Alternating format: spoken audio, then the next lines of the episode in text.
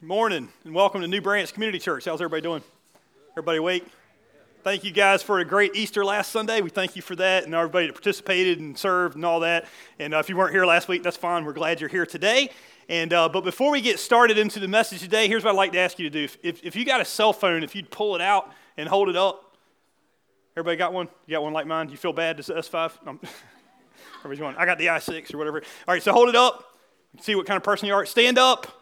And here's what we'd like to do this morning. Social media is very powerful, and, uh, and so what we'd like you to do is if you turn your camera on and take a selfie, okay, and post that on Facebook, and we got some music. Everybody stand up. I mean, I'm, I'm not joking when I say this, okay? And if you don't have a camera, you don't want to do that, that's fine. Just photo bomb somebody else, and uh, we're going to play some music and uh, take a selfie. We'll give you a couple minutes to do that. All right? I'll take one with you.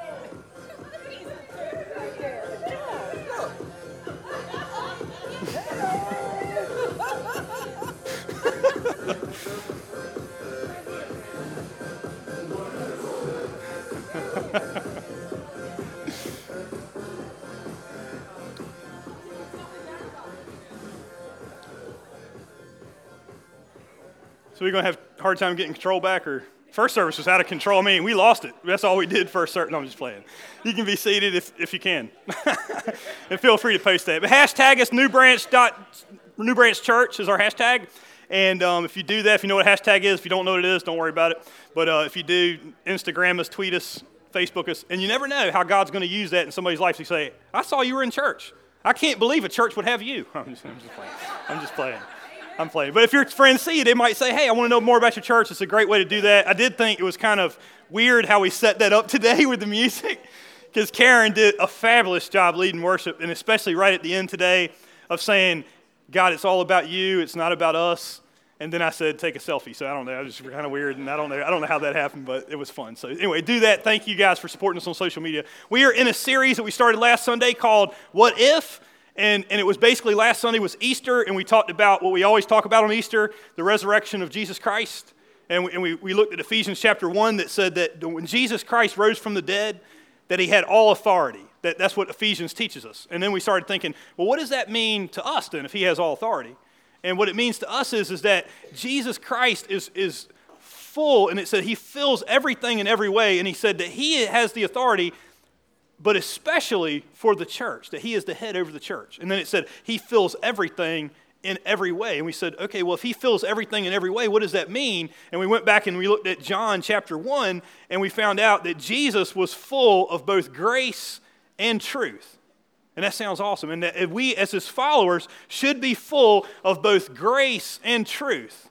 Now, that sounds great until you understand what grace and truth are. They're like oil and water, are they not? That, that truth says that, that there needs to be justice.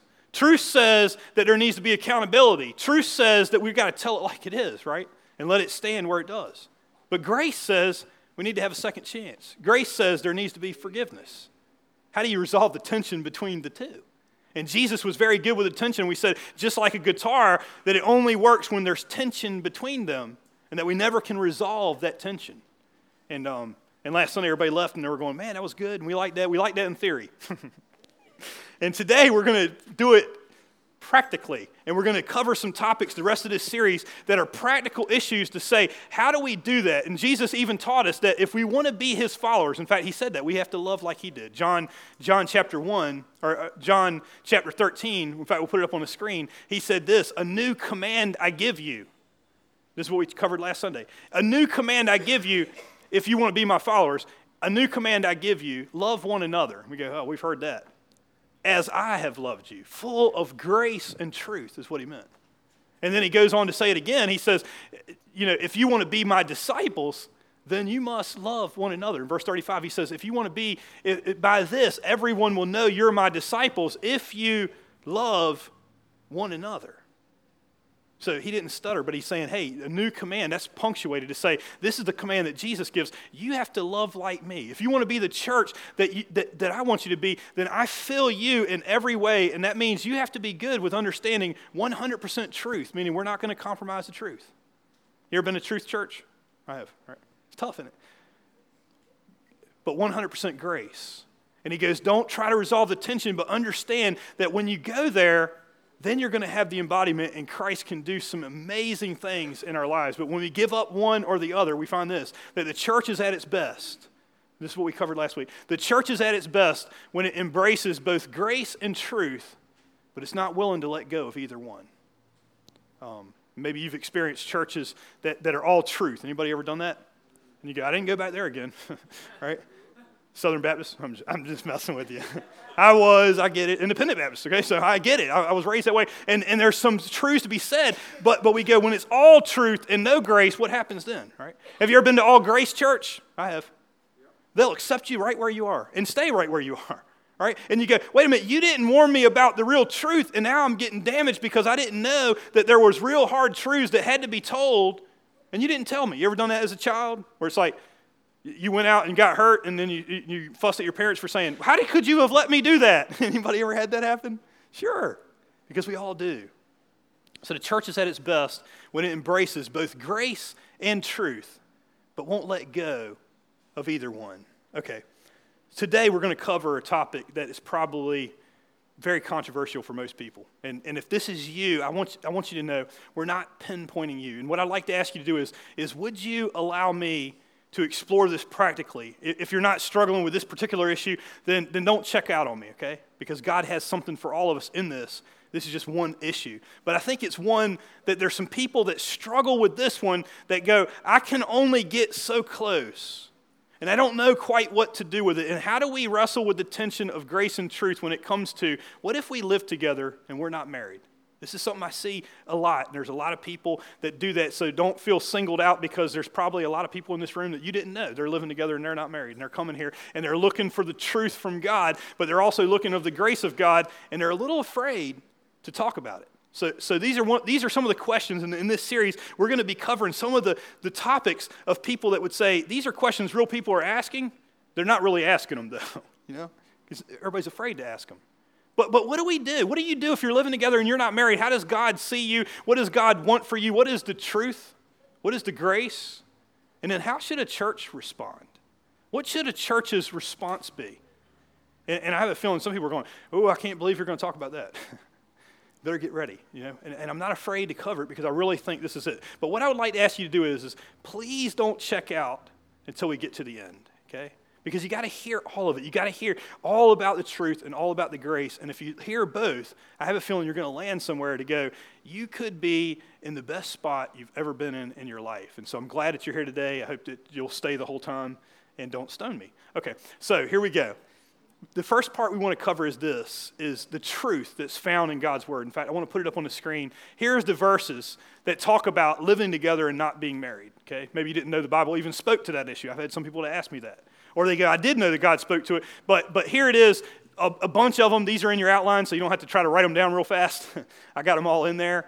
And I just want to highlight one of them. They all basically say the same thing, all the way from the Old Testament to what Jesus taught in the New Testament to the epistles, all the way to Revelation. They got verses on this. Maybe you didn't know that. And so the truth is, and here's what basically the truth says. We're going to look at Hebrews chapter 13, and I'll put it up here on the screen for you. Hebrews chapter 13, verse 4. And it says this honor marriage and guard the sacredness of sexual intimacy between wife and husband. Um, so before we go any further, I just want to say the truth found in God's word isn't just negative. It's saying, hey, God created sex. And I know sometimes church is scared to say it, sometimes it's a little bit uncomfortable to say it. But, but God created sex on purpose, with a purpose, and He did so to say, hey, I want you to be able to get everything you can from it. And if you want to do it, it's a sacred act. It's more than just a physical act, that it requires a commitment, or you're going to hurt yourself with this. Just like the law of gravity, you're not just going to break it, you'll break yourself against it if you try to practice it a different way. And he's saying, What I want for you, my desire for you was is honor marriage. Understand that it takes a commitment of a husband and a wife that take vows before God for this to really work out correctly. And before we go to anything negative, I just wanted to tell you what it was supposed to be about. Now, how many of us have messed that up? you don't have to raise your hand. That would probably be almost everybody in this room, right? Especially if you went by Jesus' standard, it said, if you lust after a woman in your heart, right? Any guys? No one, no one can walk out the room saying we didn't mess this up, but, but that was God's plan. But it says that God draws a firm line against casual and illicit sex. Now, if you're like me, and, and maybe you've made some mistakes in that area, then you would say, well, wait a minute, I have a commitment. And some people that are living together are saying, no, no, no, we've made a committed relationship, but we haven't taken it to that next level. That's sometimes what I hear. And what God is saying, I draw a line because understand, if you're not all in, and that's what you're going to do, is this thing where you're kind of going back and forth, then you're outside of my bounds and it's going to hurt you. And sin's got to gotcha. And I want you to know the truth is that, that and, and this is just one verse out of it, and this comes from the message version because it's a little bit easier to understand. But, but if you read it in your version, I guarantee you it will say the same thing. That the truth is, is God's intention for you is not to live together without being married. It'll hurt you. It's a sin. It's wrong. And we have to be very clear on the truth. The 100% truth is, is that it's wrong. And, and, and I know there's churches that justify it and say, no, we don't want to go there. No, we won't want to talk about it. No, we want to skirt around it and we don't want to tell the truth.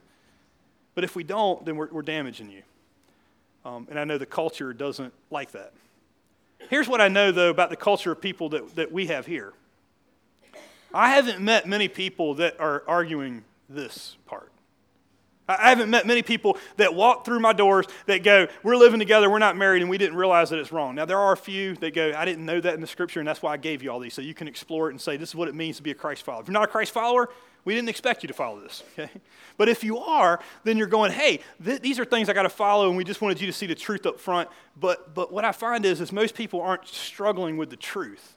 And that's kind of the other part that I want to talk about today. What most people are struggling with is, is they're going, My life didn't turn out like I thought it would and this isn't exactly the course that I thought I was going to go down. And I have real problems, and I have real commitment problems, and I've had some hurts and hangups and all kinds of things that have, have, have led me down a path where I ended up here. And I didn't necessarily mean to end up here, but here's where I am. Now, what do I do? And I come to church and I feel guilty, but I don't know how to take the next step. And you don't know how complex my situation is. And I hear this a lot.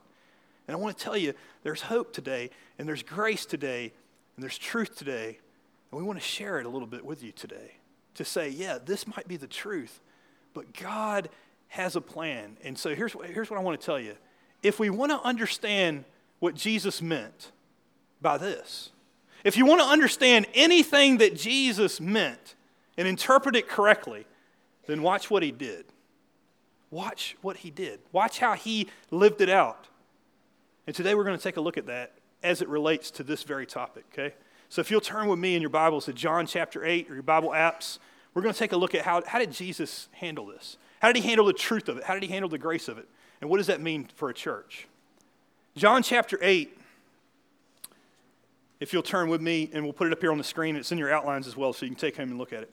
John chapter 8, and we'll skip down to verse 3. It says this The teachers of the law and the Pharisees brought in a woman caught in adultery. Now, that word means it, it is adultery, meaning that she was probably married or the man was married or whatever.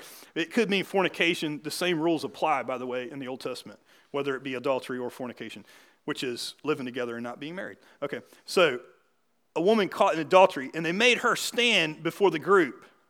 Verse 4 says, And Jesus and said to Jesus, Teacher, this woman was caught in the act of adultery. Okay. So let me pause. This would be like the leaders of our day, the, the political leaders or the religious leaders or whoever, right in the middle of this service, as, as full as we are today, come right in through that door and, and, and, and say, We've caught this woman in the act of adultery. Boom. Get it? But not in a crowd this size. Think of a couple thousand people that came to hear Jesus, who, who is claiming to be Messiah, and now all of a sudden they're, they're coming to hear the great teacher, and it's interrupted by the Pharisees that just come in and throw her in front of everybody and force him. What they're doing is they're trying to force him to make a decision. Okay? This woman's caught in the act of adultery, and here's what we want you to do, Jesus, verse 5. In the law, law Moses commanded us to stone such a woman. In the law of Moses, see, in the Bible, that's what it means. That's, that's what the law of Moses is. In the Bible, the commands, what we got down from the Ten Commandments, and you claim to be God, so you should know, because didn't you write these? In the law that you gave, right? That's basically what they're saying. In the law that God says, it commanded us to stone such a woman. Now, let me ask you a question, Jesus. What, what do you say? Well, that's loaded, isn't it? They're saying this. They're saying, look, the, the policy is, okay? The policy from the Word of God is, the category is, this is an adulterous woman. You get it?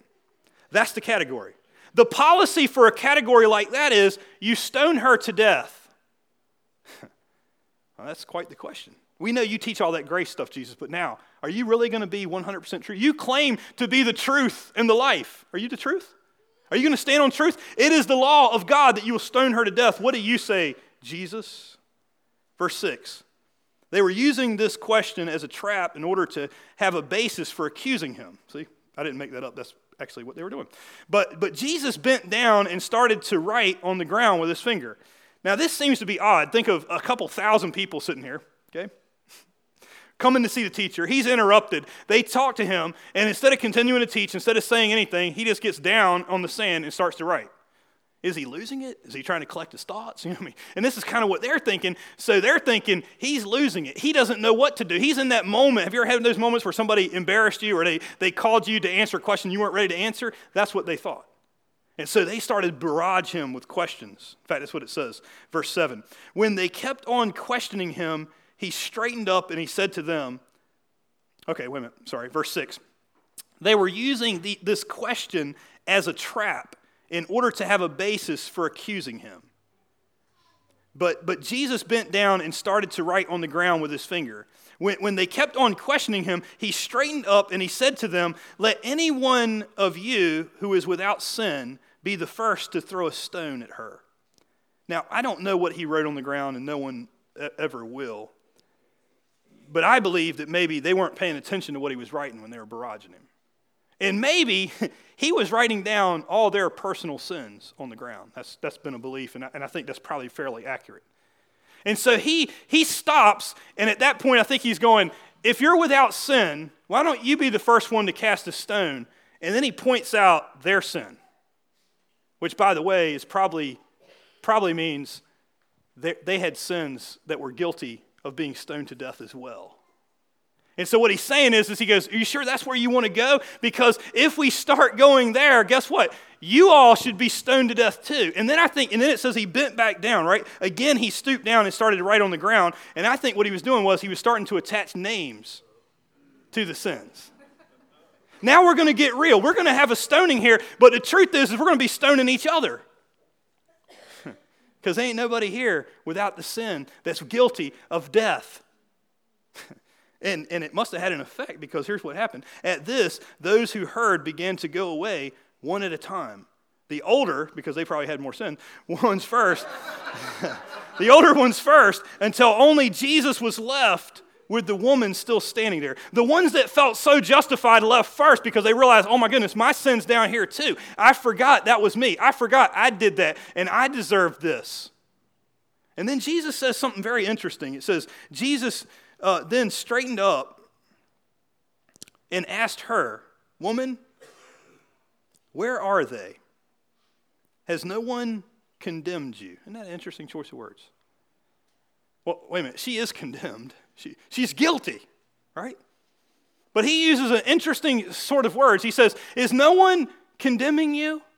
I think we could put it a different way. Is no one worthy to condemn you? you, you mean all have sinned? All are guilty.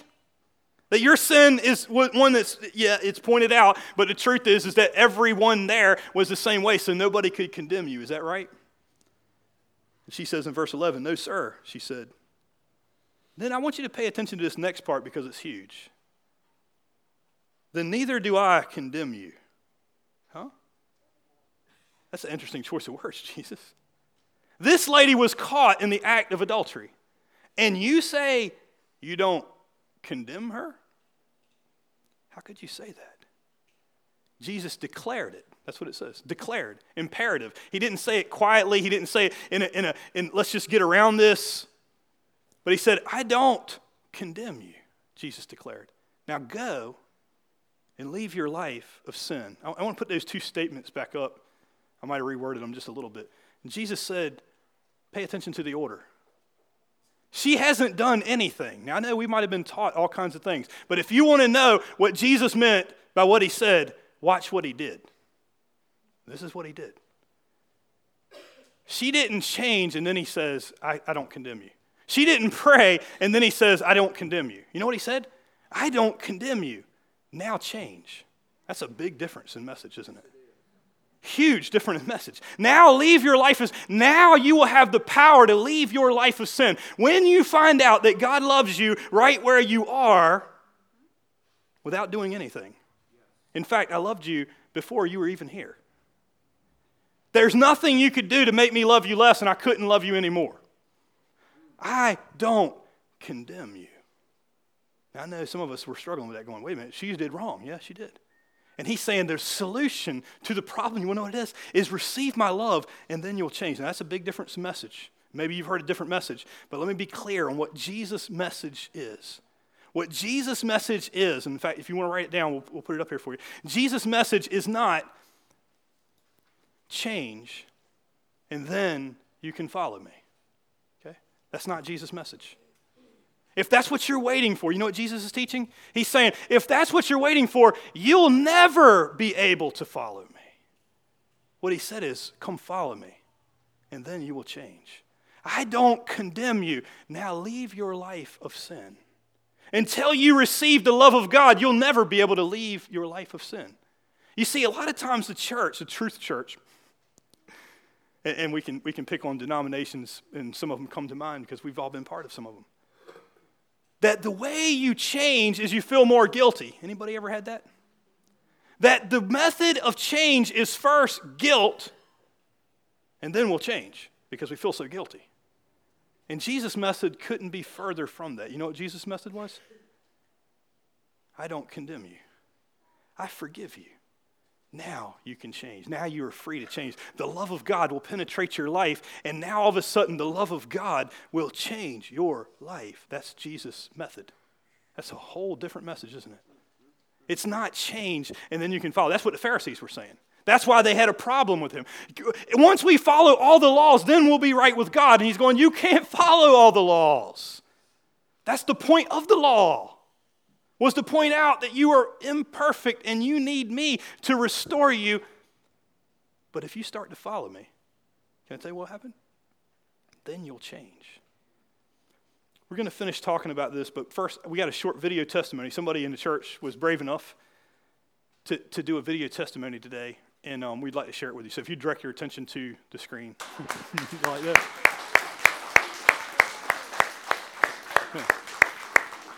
I really appreciate them doing that. They could say what no one else did, even though Ken didn't say a lot. He was there, and uh, you can thank him for that. But um, powerful, and um, they could say what I can't because they they've dealt with that, and maybe you didn't know that. Um, and if you know Ken and Diana Warren, if you don't, they're pillars in this church. When we when we came from Western Branch Community Church to start New Branch, they were some of the first ones to come alongside and have impacted lives in huge ways. They're leaders in this church. And, look look where they were at when they started. What, what if someone had, instead of, I don't condemn you, had, had been, been not, not to say it wasn't wrong, pay attention to the sequence of what she said. She goes, We knew what we were doing was wrong. We felt guilty and we came here looking for hope. But if somebody had made us feel judged, get it? If somebody had made us feel like we can't belong while we're struggling, we would have went away and never come back. That's what, and that's what they told me. And today, their lives are changed. Today, they're striving to be more like Christ. And I love what, and talking to her to say, you know, it's not a fairy tale. And that's why I'm glad she shared the part about breast cancer. It's not like, hey, we got married, now Jesus has blessed our lives, and it's just, you know, up and up and up. No, it's not. And, and they have struggles in marriage, and they have struggles in other things. But can I tell you, they've helped other people that are struggling with the same thing. They were able to come along, other people in this church that said, hey, we were living together and we weren't married, and they helped encourage them and prayed through that and taught them through the process. And today they're married and, and struggling just like everybody else. And so, what I want you to see from this is this that's you, that Jesus' message is this I don't condemn you. That Jesus Christ, no matter what you've done, and don't just label it with that particular thing if we live together, because there's so many other things. if he were to come here, he would have all the sins listed out, and we'd go, if that's who you think that he's talking to, then you're probably missing the point. He's saying to every one of us that should be condemned, I don't condemn you.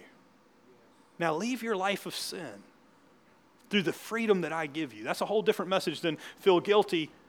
And when you, when you can get it all straightened out, then you can come follow me. Get the idea? That's Jesus' message. So, so if you're here today, or you're watching online because you, you didn't want to come here today to hear me, um, if you live together and you're not married, then here's the message I believe that God wants for you. Here, here's how I think God would want you to respond. I'll give you, I'll give you three things. The first one is this Would you, would you receive God's love? Would you receive God's love? This isn't just for the person living together. This is for any of us that are struggling and you're going, I've, I don't know that God could help me. I don't know if I could be accepted. Then here's what I want to tell you where to start. Would you receive God's love? Not, not anything else, because you already have it. And Jesus said, I don't condemn you before the lady even said the first word. These aren't my words, these are his. He didn't wait for her response. He said, I love you right where you are. That God loves you right where you are. Don't move too far past that. Make sure you understand it. You don't have to, God couldn't love you anymore, and there's nothing you've done in your life that could make him love you less. Receive the love of God. The second thing I challenge you to do is this is as you're receiving the love of God, because believe me, it's not a one-time act. That the person I'm talking to today isn't the one that says, Hey, I've never received Christ as Savior, although I am talking to you. If you've never done that, then today is a perfect day. But I'm talking to the one that say, I did know Christ, and I've kind of sidestepped it, and I've kind of moved away from what I once knew. Can I tell you, receive God's love? Isn't a one-time act. Okay? Second, take a step towards God. Take the first step towards God. And don't, don't look at everything you got to change. Don't look at how can I get this egg that's so scrambled up back together again. Sometimes you can't, right? So I'm going to ask you today look, could you just take the first step? Could you just take the first step towards God and see what happens? He'll be there to meet you. It'll start to change your life. And, this, and the third one is this Would you be part of a church? It doesn't have to be this one, but I'm talking about the church, God's church. If you don't have a church and you've been coming here, then I want you to be part. Maybe you've been coming here for a while and you go, We have stuff in our life that's keeping us from being part, and you thought that we would judge you. You get it? You thought we would condemn you. You thought you couldn't be part until you get it all together. Can I tell you, you'll never do that. That's why, that's why I wanted to make sure you got the sequence down. If you think it's, I'll follow, I'll be part once I get my life all together, you'll never get there. I tell you. You'll be waiting until Jesus comes and beyond to get your life together and then change. But here's what I know, guys if you'll start to follow, if you'll start to be part, you can see what happened. Then you'll change. Then your life will start to conform. Now, I got to tell you, being part is going to be difficult. Get it? Being part means 100% truth and 100% grace. And I got to tell you, there's a tension there. So please don't hear me say that we're not going to call things like they are. If you start getting in with people and start having conversations, not all those conversations are easy. Not all of them are hard, easy to hear. But here's what I know about truth and grace if they're done right. And we don't always do it right, believe me. But if it's done correctly, then here's what we'll end up saying. I was so mad when that person said that to me. I got some friends, that's where I felt. The people I've been mad at in life, the most mad at in life, are the people that I love the most that were willing to tell me the hard truth. And that day, I didn't want to receive it. You get it? And I walked away, and then I came back. You get the idea? Be part. See, a lot of us are thinking, well, I'm, I'm such a sinner, I don't think that I could be part. Can I tell you that sin doesn't disqualify you? It's a prerequisite. Let that wash over you for a minute. That church is only made up of people that have struggled with sin. Hmm? Why do you think they all walked away?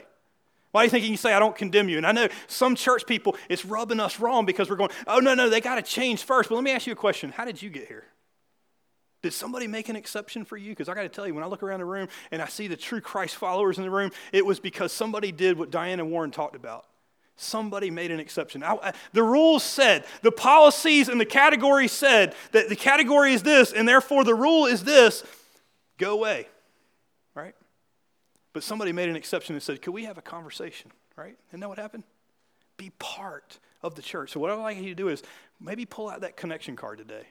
And we got a list of questions there on purpose with a purpose to say, Have you ever received Christ? Maybe if you haven't today, maybe check that box and not just check it, but as you do, receive Christ as your Savior. Call out to Him in your own words and go, I understand you love me. I don't understand how that could be possible, but you do. And you died on the cross and you rose from the dead, and I want to accept you as Savior. Check that. Maybe it's the person that says, I already know Him as Savior, but I have walked away and I didn't know I could come back. And maybe it's today you need to check that box that says, Hey, I'll recommit my life. I'll, I'll, I'll come back to God. I didn't know He could still love me. I thought that the church just shot their wounded, you know. Maybe you felt that. Maybe today is the day you can go, hey, no, I could be part. Maybe it's water baptism. Maybe you need to be, maybe you need to commit and say, I, have never been all in. I've never, I've never stood up in front of people and said, I've decided to follow Jesus. And you need to do that, water baptism, and check the box. Maybe it's, I need to be part of this church. Maybe I need to get involved and check catch the vision. We'll be signing up for a class and explain what, how to get involved in this church. Maybe it's serving. Maybe you go, wait a minute. If I'm struggling, does that mean I can serve? Yeah. And I understand there's levels of purity, and I understand we have to get our life straight, and we don't want everybody that's struggling with certain things to be in charge of everything, and I get it. But I'm saying you could serve somewhere, right?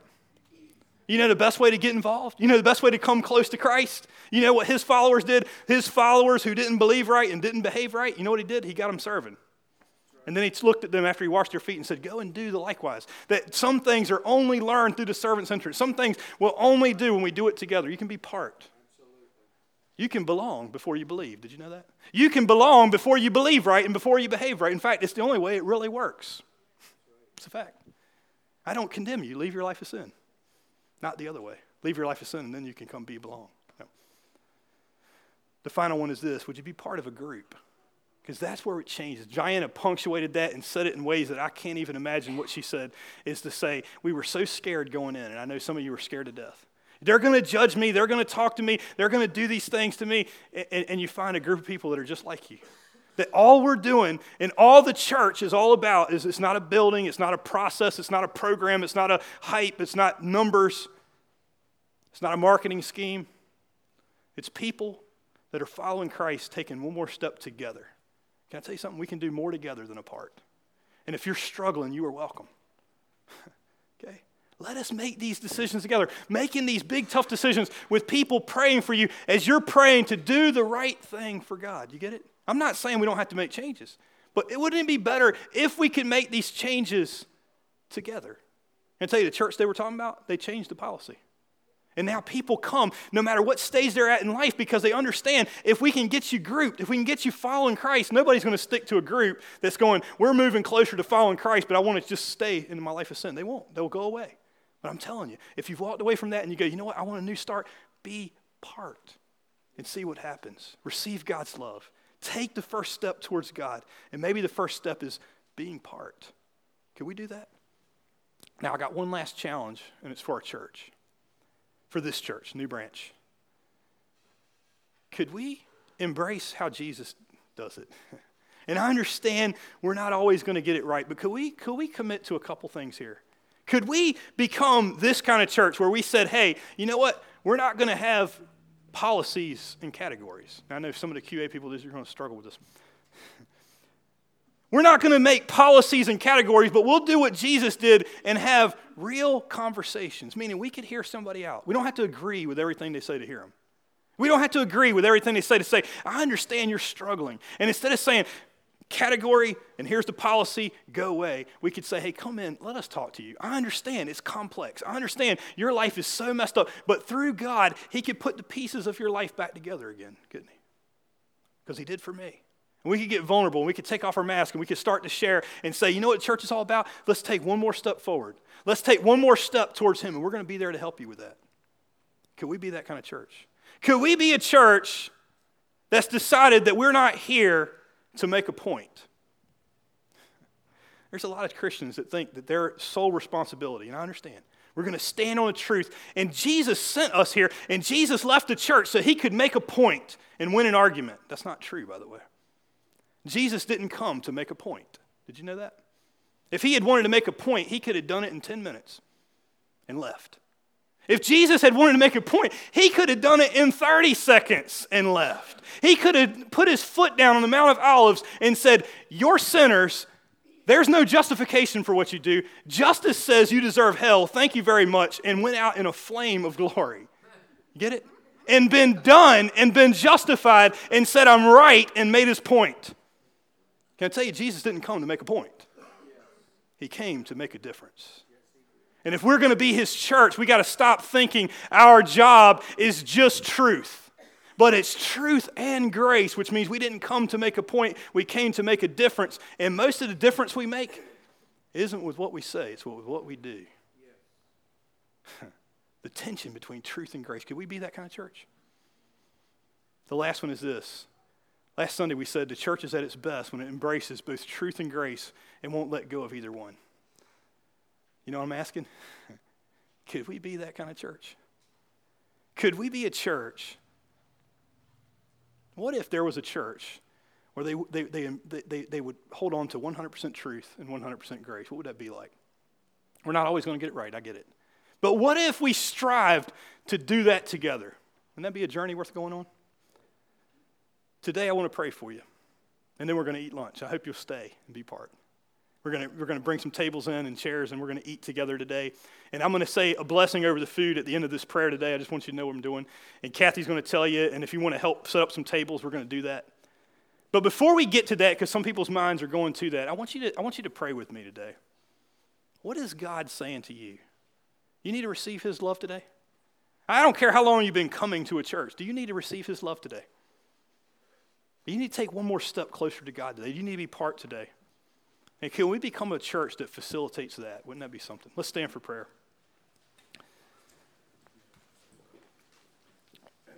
Father, we, um, we come before you today, and Lord, I thank you for Jesus who said he doesn't condemn us. if there was ever anyone that could say he condemns us, it's him. He paid for the sins of the world on the cross, so he knows what condemnation is all about. But yet he says, I don't want to condemn you. I want to forgive you. I want to save you. I want to change you. So, God, I just pray today, Lord, that we can receive your love. I pray for the one that's struggling, that's going, hey, you know what? We're living together. We're not married. I, pray for the one that's struggling with other things besides that, and now they're filling in the blanks, going, wait a minute, no, no, it applies to me too.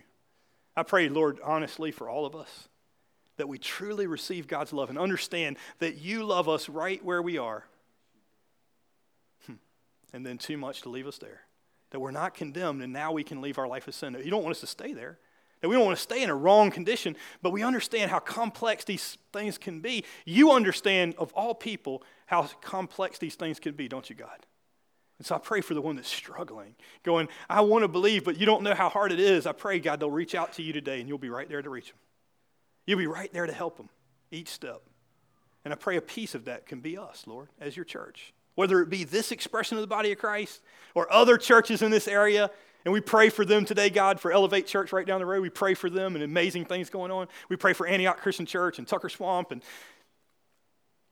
Mount Carmel. Lord, there's so many of them right here in this area, God. I just pray. Whichever expression of the body of Christ that somebody chooses to be part of, I pray it helps them take one more step to you as we strive to become the body of Christ. And Lord, I pray for us as a church, Lord, let us be that body. Let us not rest and forget who we are and start making policies and categories and forget about people and start condemning instead of realizing that God can forgive them. And the love of God is what transforms a life, not the guilt. We're already guilty, but we need the love of God in our lives. And when we receive it and when we accept it, then all of a sudden our lives start to change and we can't stop that. It's a force that will just change us so much. God, that's what I pray over us today. Father, we're about to have a meal today. Lord, I pray for the ones that might need to come today, that they'll come here and pray. And then, God, I pray for the conversations that happen around these tables today. Lord, help us have fellowship. Help maybe today, Lord, just to facilitate, and, and we don't mind, we're not hiding what we want this to be about, God. Help it to facilitate us being part together. That's what this meal is all about. And you did a lot of meals because you understood that the conversation was just as important as making a point. so, God, let us be a church that makes a difference, not just a point. You receive all the honor and glory and praise. Lord, we thank you for the food we're about to receive and the people that brought it. And I just pray for the conversations. In Jesus' name, amen.